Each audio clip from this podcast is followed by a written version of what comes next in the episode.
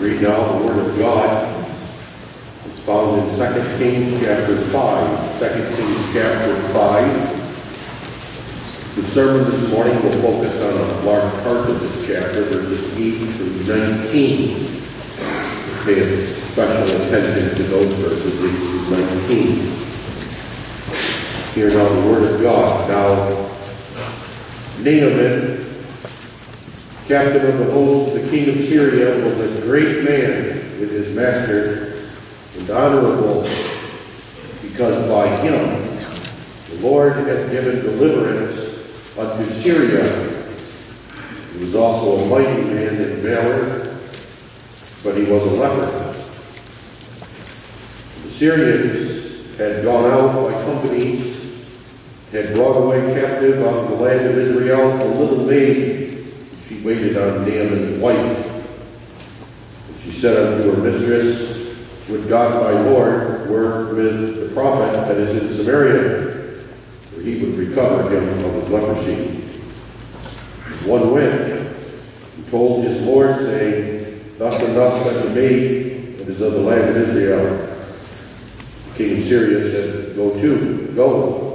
I will send a letter unto the king of Israel. And he departed with him ten talents of silver and six thousand pieces of gold and ten changes of raiment. And he brought the letter to the king of Israel, saying, Now, when this letter is come unto thee, behold, I have therewith sent Naaman my servant to thee, that thou mayest recover him of his leprosy.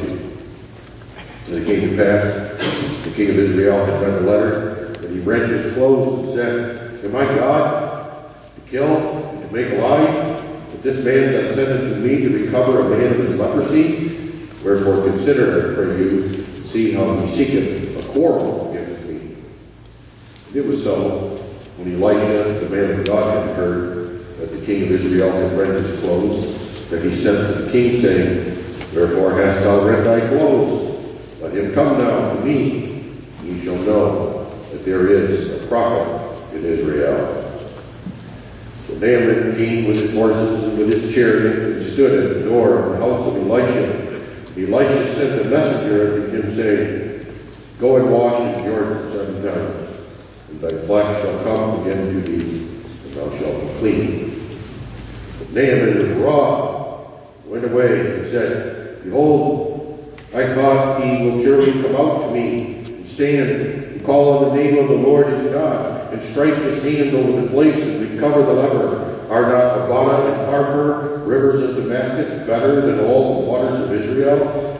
May I not wash in them and be clean? So he turned and went away in a rage. The servants came near, spake unto him, and said, My father, if the prophet had bid thee do some great thing, wouldst thou not have done it?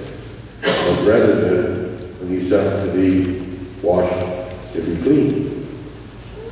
Then he went, then went down and dipped himself seven times in Jordan, according to the saying of the man of God, and his flesh came again like unto the flesh of a little child. And he was clean. He returned to the man of God, he and all his company, came and stood before him, and he said, Behold, now I know that there is no God in all the earth but in Israel. Now therefore I pray thee, take a blessing of thy servant. But he said, As the Lord is before whom I stand, I will receive none. And he urged him to take it, but he refused. And Naaman said, Shall there not then, I pray thee, be given to thy servant two mules burdened of earth? For thy servant will henceforth offer neither burnt offerings or sacrifice unto other gods, but unto the Lord this thing the Lord pardoned my servant, that when my master goeth into the house of Rimmon to worship, there he leaneth on my hand, and I bow myself in the house of Rimmon, and I bow down myself in the house of Rimmon, the Lord pardoned my servant for this thing.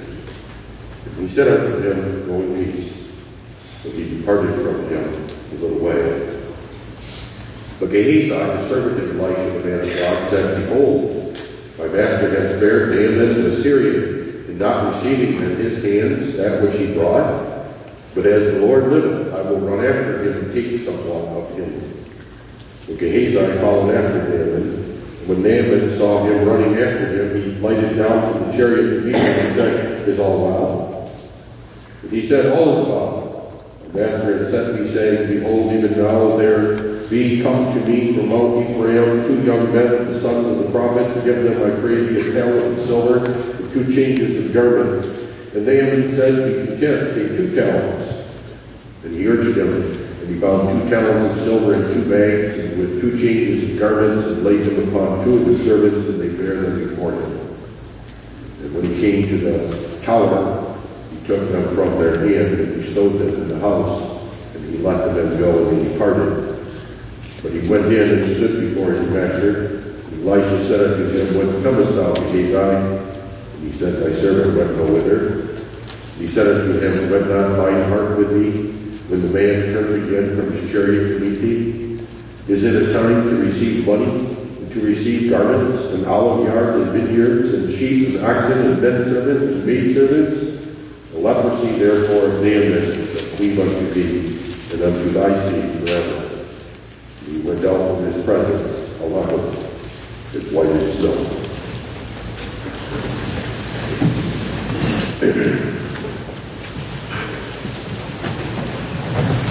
Jesus,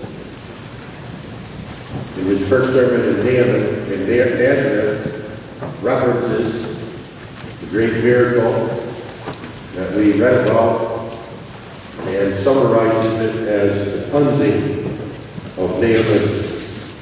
This cleansing of Naaman is a wonderful, glorious picture of our own salvation through Jesus of Nazareth. There are many truths that are emphasized in this passage. It is a picture of God's plan to bring the Gentiles in to the house of Israel, into the church and covenant of God, through the rejection of the seed of Abraham, of Jesus as the Messiah. Jesus himself points out that significantly Naaman was a Syrian, is a Gentile. And they are brought in to the covenant because of the rejection of Jesus. The Jews rejected Jesus because they had come to believe that God saved them because they were of the seed of Abraham, the physical seed of Abraham. And thus also they ignored and rejected God's promise that there would be a day that the nations would be brought in from all over the earth to worship God. Jesus references that in his very first sermon in Nazareth and references the fact that at the time of Elijah there were many lepers in Israel, but only one was saved. One was cleansed. That was Naaman the Syrian. When the Jews heard that, even the Jews, Jesus' own hometown, they came in a rage, tried to kill him. Secondly, the Word of God here emphasizes the fact that God uses providence in his work of salvation. In other words, God's great work of providence is subservient, is a servant to his greater work of salvation. Providence, we know, is God's everywhere present and almighty power by which he upholds and governs all things so that, as we read even in the baptism form, he brings us all good and averts all evil or turns it to our profit. It is his providence serves his will to save us. God here, his providence, and his providence serving his salvation is evident that God rules over the apostasy of the nation of Israel at this time, so that Syria is given dominion over the nation of Israel, is raiding the nation of Israel, is taking captives and killing. And God rules over providence so that this man, Naaman, is the head general of these armies causing death and destruction in the nation of Israel. God rules over providence such that in one of these raids, a little Jewish girl is orphaned from her parents and becomes a maid in the king's house and under the king's servant. And by that maid even brings the word of God that there is yet a prophet in Israel, in this apostate nation, who is able to cleanse Naaman. It is a picture, therefore, of the powerful grace of God, powerful grace of God to work through such a little girl to witness to God that God had evidently in that apostate nation where even Elijah thought he was the only one left, there were yet two parents who had raised their children in the fear of God's name, who believed in God though likely now are dead, her faith is strong, and she witnesses to the salvation of God through the prophet. A witness and picture of the great grace of God saving this mighty yet proud man who has been given a death sentence. The picture of the great grace that God used to cleanse this man, not only cleanse him, but spiritually renew him so that he is cleansed in soul and in spirit. Consider with me this morning the cleansing of Naaman, the astonishing miracle, the humbling means, and finally the infallible response. In order to understand this picture of the great, wonderful grace of God in salvation, we have to notice the astonishing miracle that is performed. Astonishing in the first place because the man that is healed is a leper. He was a great man, a host, a captain of the host of the nation of Syria and the king, a man of renown, a man of great power and wealth, but he was a leper significance of that is in the Old Testament, leprosy was the God-ordained picture of the corruption of sin and the death that it brings. Picture of sin and the depravity of natural man in Adam.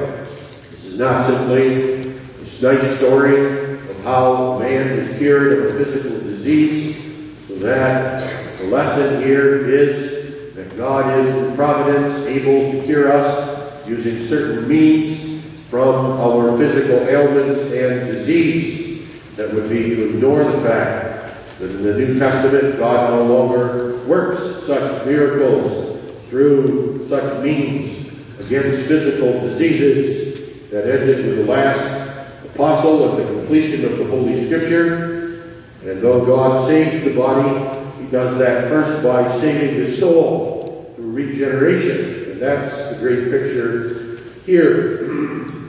God made that plain in the Old Testament by dealing with the lepers in a very striking manner according to the law of God.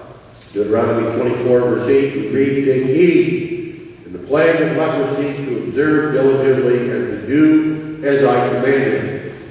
What God's commands were was severe with regard to the leper leper, when the leprosy was first noted, had to burn all of their clothes, had to shave their head. They were declared defiled, polluted. They had to separate from all the fellowship and living of the people and cry out when in public, unclean, so that no one would be near them. Furthermore, if the leprosy was healed and taken away, then they could be restored to the fellowship of the people only by an appearance and examination by a priest, not a doctor, and by way of an atoning sacrifice, and not by a vote of the people. Leprosy was a picture of sin and death, inasmuch as it was a pervasive disease that corrupted and defiled all the flesh so that it became dead and rotten. It began with white or red spots on the surface of the skin that soon spread throughout the body, killing all the living flesh, deadening the nerve, destroying the lungs, destroying the extremities, the arms, and the ears, all the flesh, so that it would fall off. The body would simply fall apart under the sin. Death seized the leper, leper, claimed the leper as its own, and dragged the leper slowly as he fell apart into the grave. It's a picture of how, likewise, sin corrupts and destroys with death us, not simply our flesh, but the entire man. Sin is a malignant power, an incurable power, the corrupting power that corrupts not only body, but also soul. And it corrupts not only our living, but all of our spiritual life, our thinking, and our willing, and our knowledge. If we could see beneath our clothes what we really are by nature, it would be worse than that of the leper. We would see corruption, we would see rotting, stinking flesh, we would see a rotting, stinking soul, we would see a sinner who is the living dead. This infectious disease not only corrupts the whole person, but those with whom that person has fellowship and communes. There too belongs the picture. Today, the entire human race is infected with the leprosy of sin and death because of one man, our first father. The idea behind all the Old Testament laws, where whereby the leper was set outside the city, could no longer dwell with even his family and his children, could not even worship in the temple, must declare himself unclean, unclean. All of that was due to the fact that it was a picture of the spiritual reality of what sin does. That sin corrupts. It corrupts and it ruins not only the first person or the original individual who has it, but all with whom they have fellowship and come into contact with. That too is even reflected in New Testament law, where sin, sin that is corrupted, sin that is defiled, is the cause for removal from the fellowship of the body of our Lord Jesus Christ.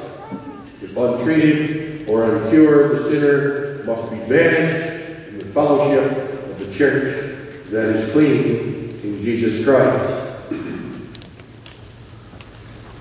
This leprosy was a picture inasmuch as that this was a chronic and terminal disease.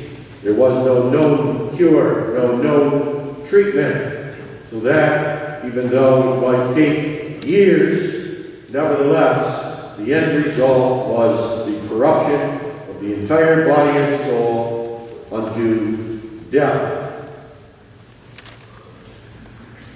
Why the king responded the way he did when the Syrian king approached him with a letter requesting that he heal Naaman the leper. He assumed that the Syrian king was seeking an occasion to do even further harm and destruction, to exert himself in destroying the nation by requiring that which was impossible, that which could not be done except through faith through a prophet believing in God. Leprosy was also a picture of sin. That leprosy rendered one disgusting and gross to others. The leper became gross and repulsive to himself, not only, but to others. And the point here is that this disgusting, repulsive nature of the sin, of the disease, rendered everything else that individual was basically worthless. That was Naaman. Naaman was a great man. Naaman was a man of valor. Naaman was a man who could command armies, who had respect and attention. Naaman had all kinds of wealth, had a wonderful family and home, servants to wait on him. But it was basically all rendered worthless by those words, but he was a leper.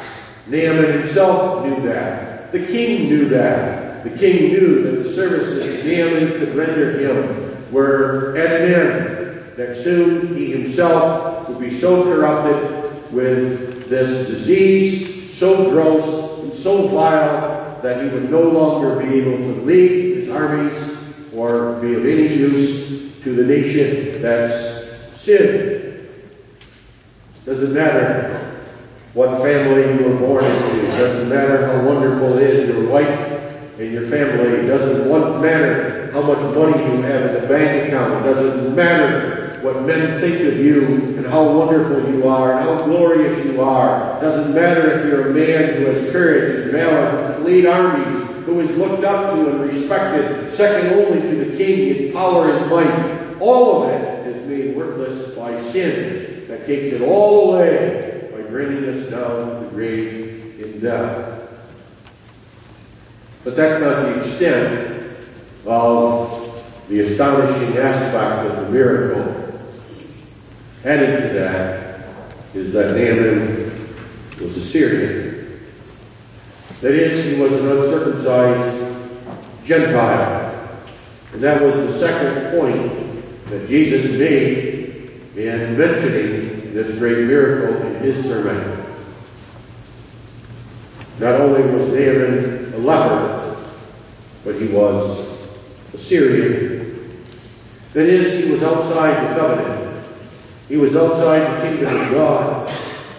And therefore, he was banished by law from ever entering into the sanctuary of God. Even if he had converted to the Jewish religion, he could not enter into the tabernacle. He could not partake of the Passover. He could not ever own property in the land of Canaan.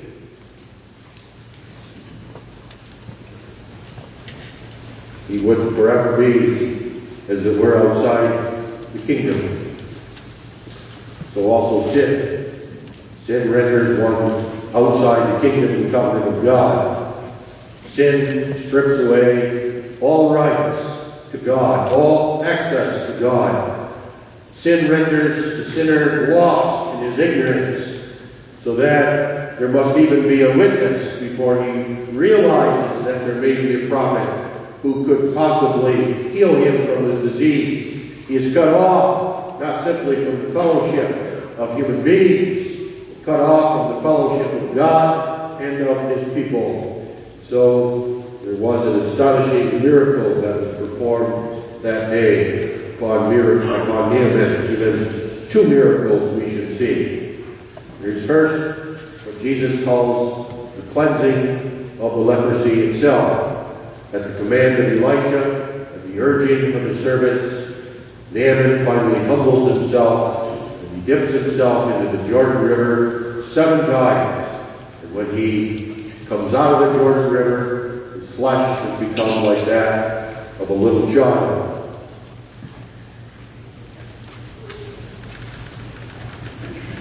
This was, as it were, a resurrection of Naaman the dead. No longer was his flesh subject to the corrupting power of that leprosy. No longer would that leprosy continue to extend its influence over his body so that soon it would become a corpse. No longer was he inflicted with this pervasive chronic disease that not only would kill him, but that rendered him gross and disgusting in the eyes of the people. His flesh had been reborn. He had come out of it alive. He was filled with hope and joy over his curing of that sickness.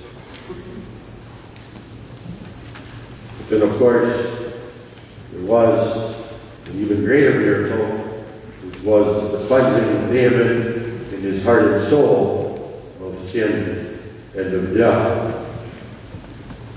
There was the great miracle of spiritual regeneration and renewal. Naaman emerged from the Jordan River, not only cleansed from corruption in his flesh, but the deadness of sin in his heart and soul. He went in hopeless. He went in proud. He went in dead in sin.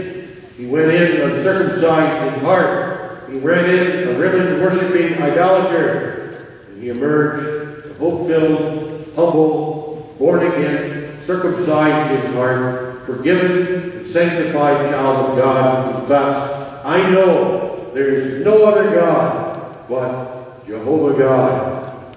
That was a miracle, even the greater miracle here. The wonder of grace, more glorious than the cleansing of his leprosy. This great miracle that we read about in our own canons as preform Article 12. This is the regeneration so highly celebrated in Scripture and denominated a new creation a resurrection from the dead, a making alive, which God works in us without our aid.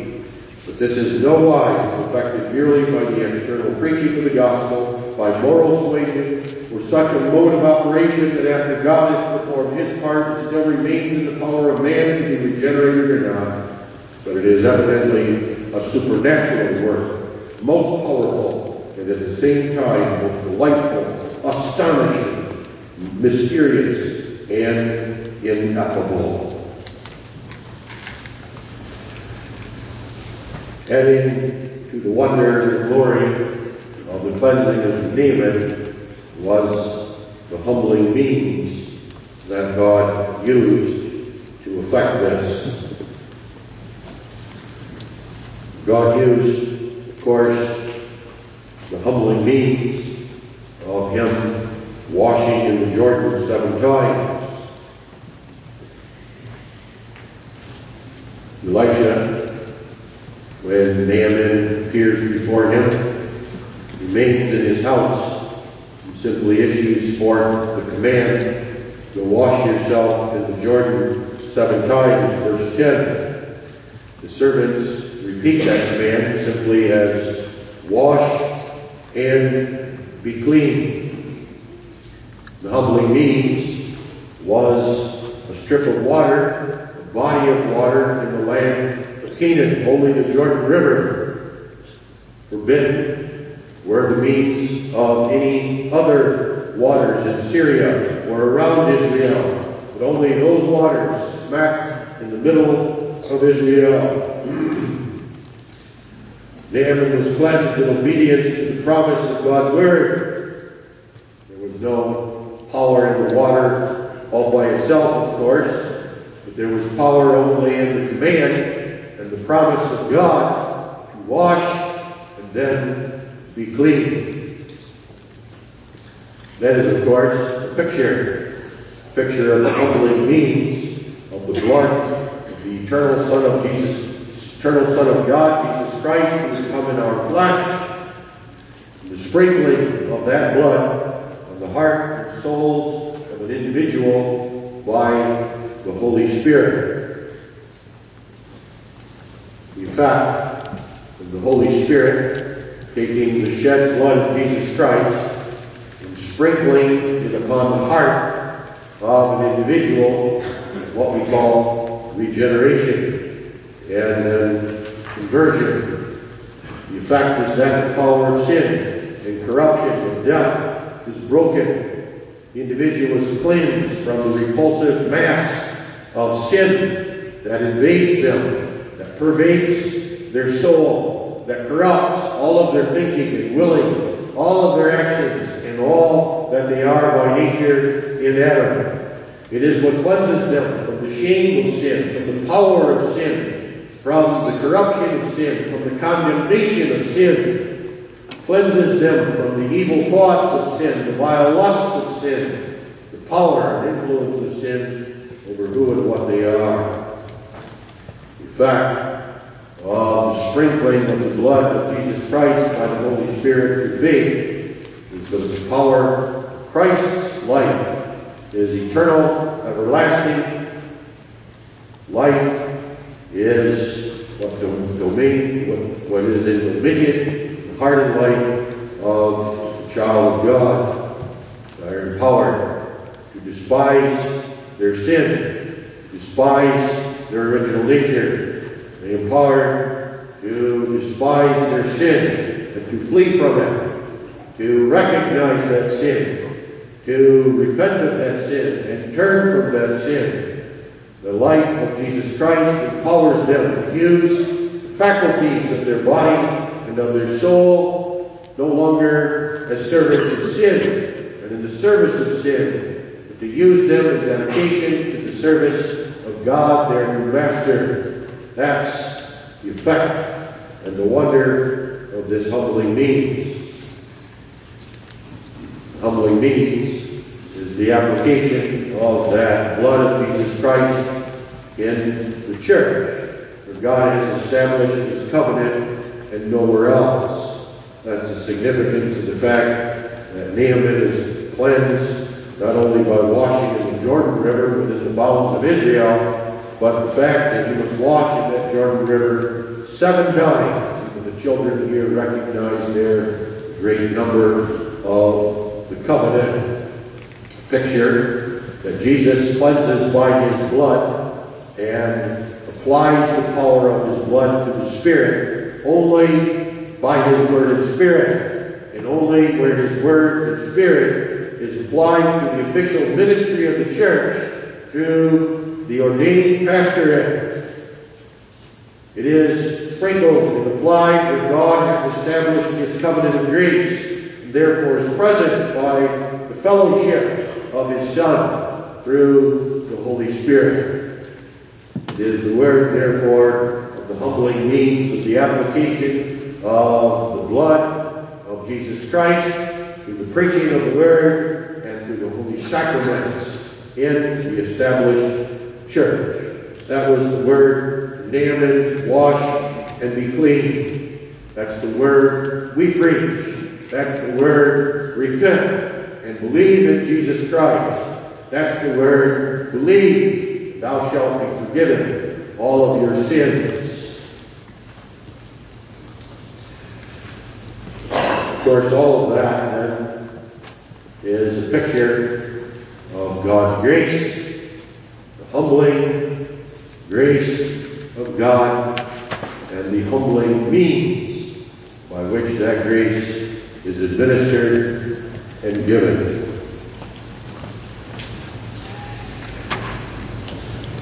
We are delivered only by the humble means of the ministry,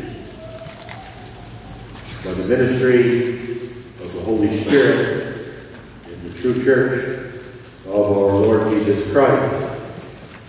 We are not delivered by some power that is dependent upon or derived upon the institution itself or upon any individual such as myself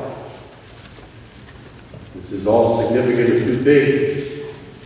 The significant of the fact that the word delivered by a faithful prophet was found in otherwise apostate nation of Israel. Why was it that Naaman was healed at the time he was healed and where he was healed? At a time when the nation of Israel is apostate, so apostate that its office bearers are corrupted, that even its king is an unbeliever and is filled with despair at a time when the only witness God is in a single prophet and in a little Jewish girl who is in captivity. What's God saying there?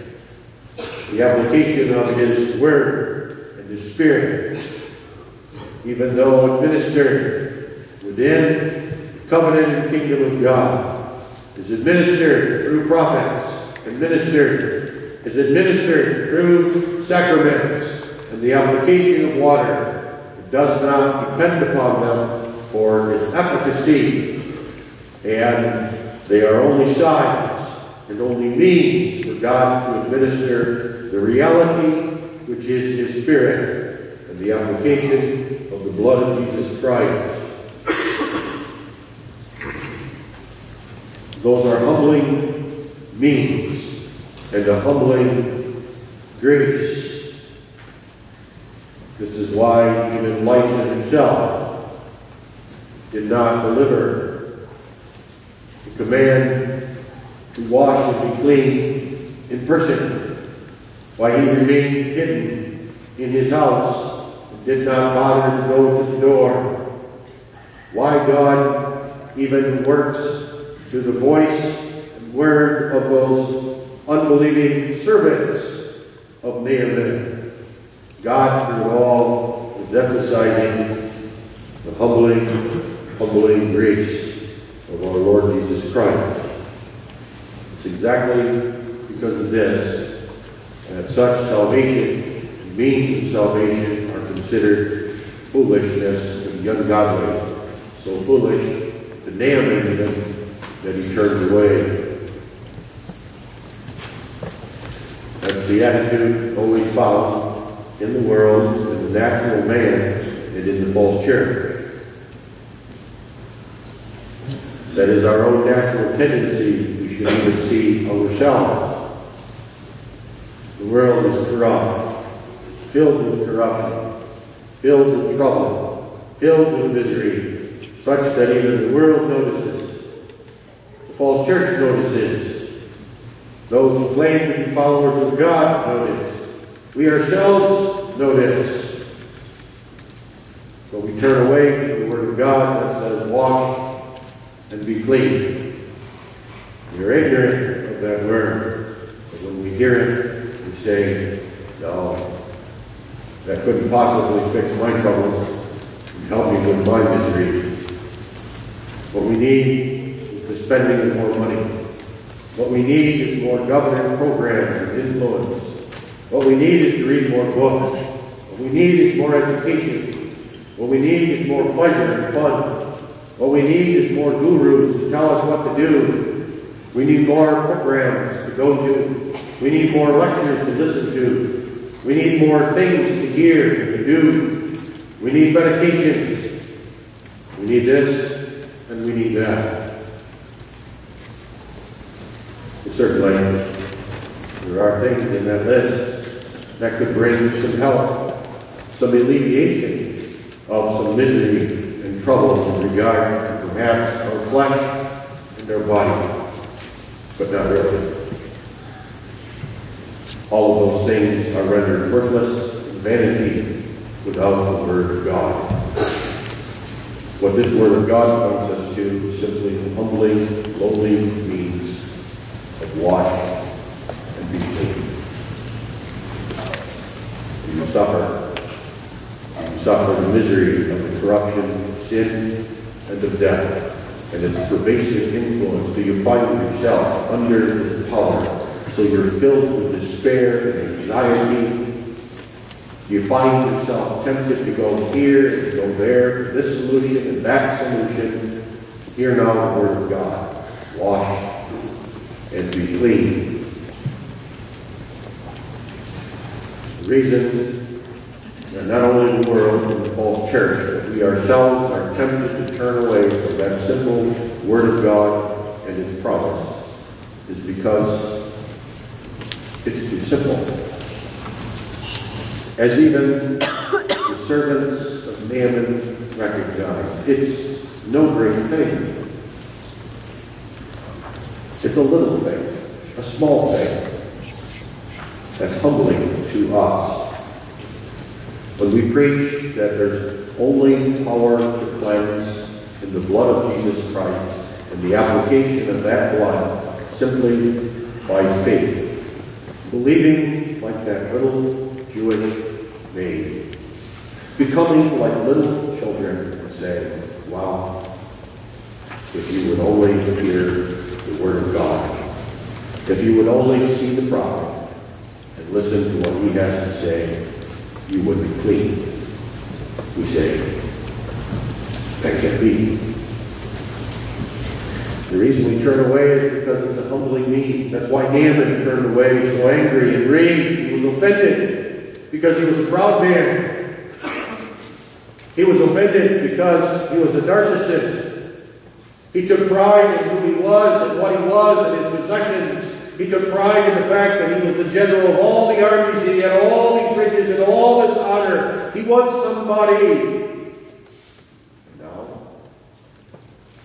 now to be told he has to go to Israel. And then notice going to Israel didn't begin with some lowly prophet in some small village somewhere, but it begins with the king. Let's go to the king, the man of power and influence in Israel, even though he's under our power and influence. Let's go to him. Let's see what he knows, what he believes. We find out there's nothing there either. No, they have to trace. They have to go to this place far off. He has to get down from the glorious position in the chariot, get down to the dust, go knock on the wooden door. And then, and then the man doesn't even come to the door. Why Elijah doesn't bother to come to the door? Elisha did that deliberately. Elisha knew who was at the door. Elisha knew who was coming. And he knew that if God had sent this man, there were two lessons he had to learn about God. The first is that Lord is God, and he's no respecter of persons. He's not impressed with earthly glory and honor. He doesn't care who you are. He doesn't care if you're a king or a Jewish maid. He shows mercy to whom he will show mercy. Naaman had to learn that. Second thing he had to learn is that the Lord heals by grace and grace alone. And that's the way of humility. To be healed, one must be knocked off his perch. The salvation of our God begins in the dust, doesn't begin up on a throne. No, our God takes us from the dust, from our corruption, and He sets us on a throne. He takes us from the humbling people that we are causes us to see that and lifts us up out of the dust to sit next to him in the kingdom of heaven. Naaman had to learn that there's only one way to be washed, to be clean, and that is by faith. Words, not by being somebody, not by presenting to God all sorts of things of who we are and what we are. That's indicated twice verse 12, and then by the servants in verse 13. That was the word of God to Andrew. Believe. Simply believe the word of God and his promise.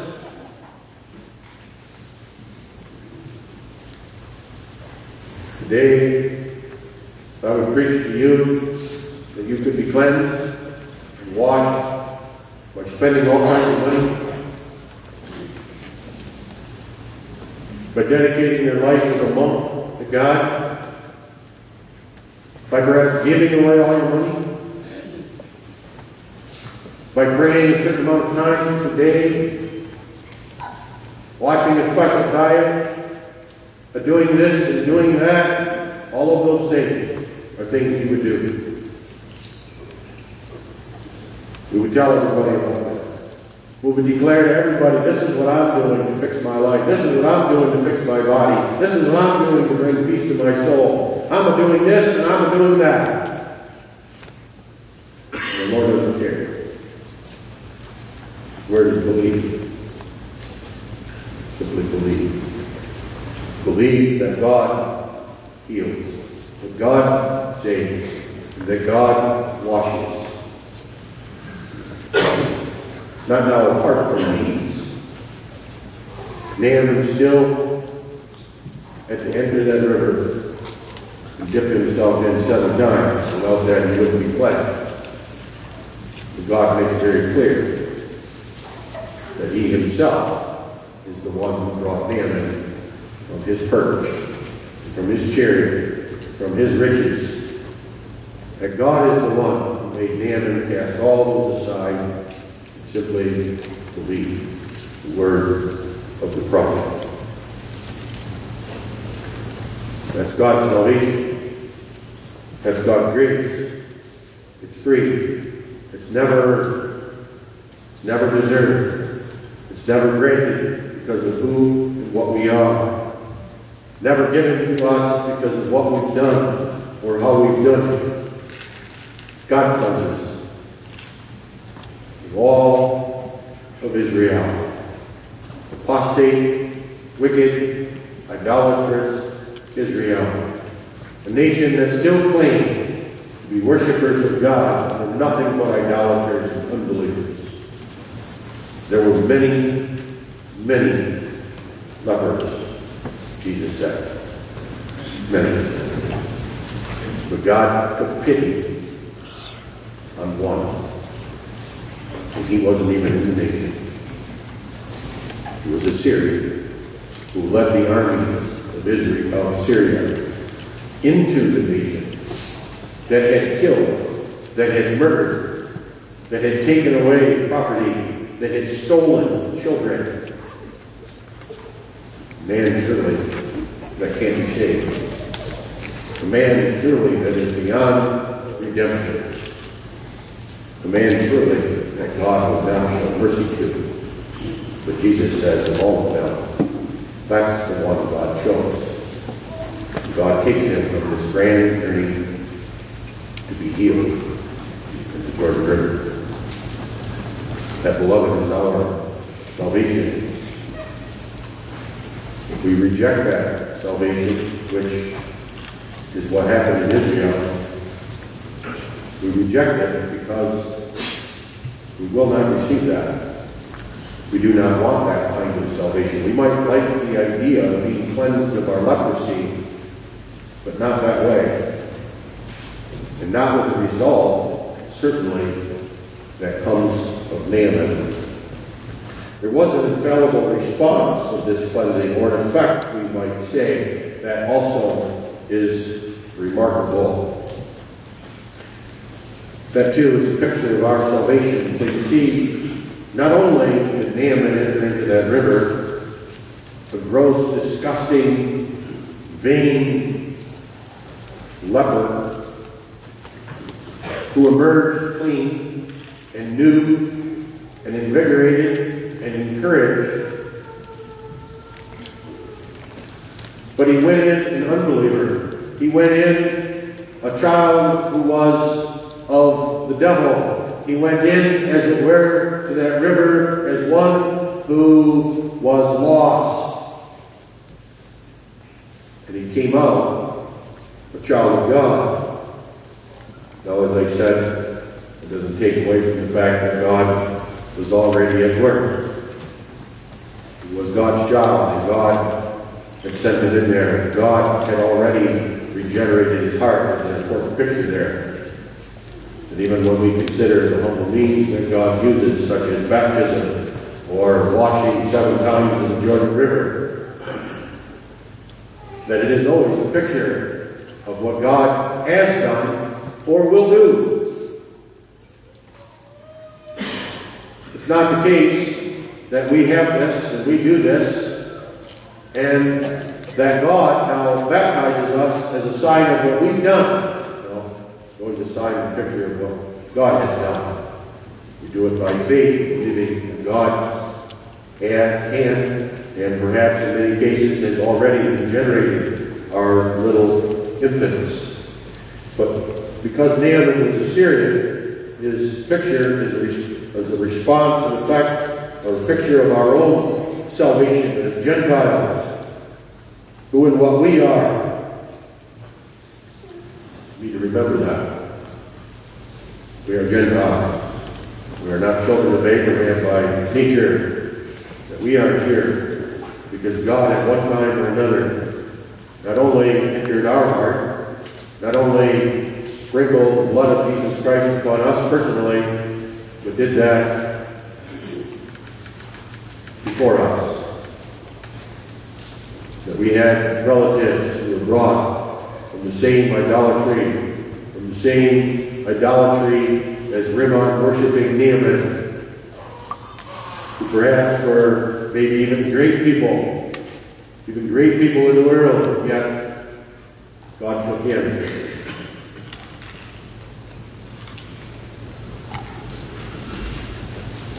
Like Israel, may not forget that even God choosing Israel and Abraham was of his grace.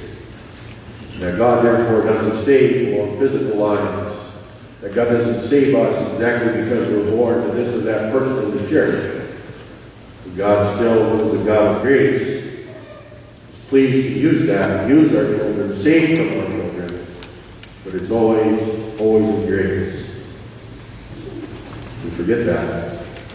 Then we reject our Lord Jesus Christ. God goes somewhere else. Many lepers, Jesus said, but none cleansed save Naaman, a leper.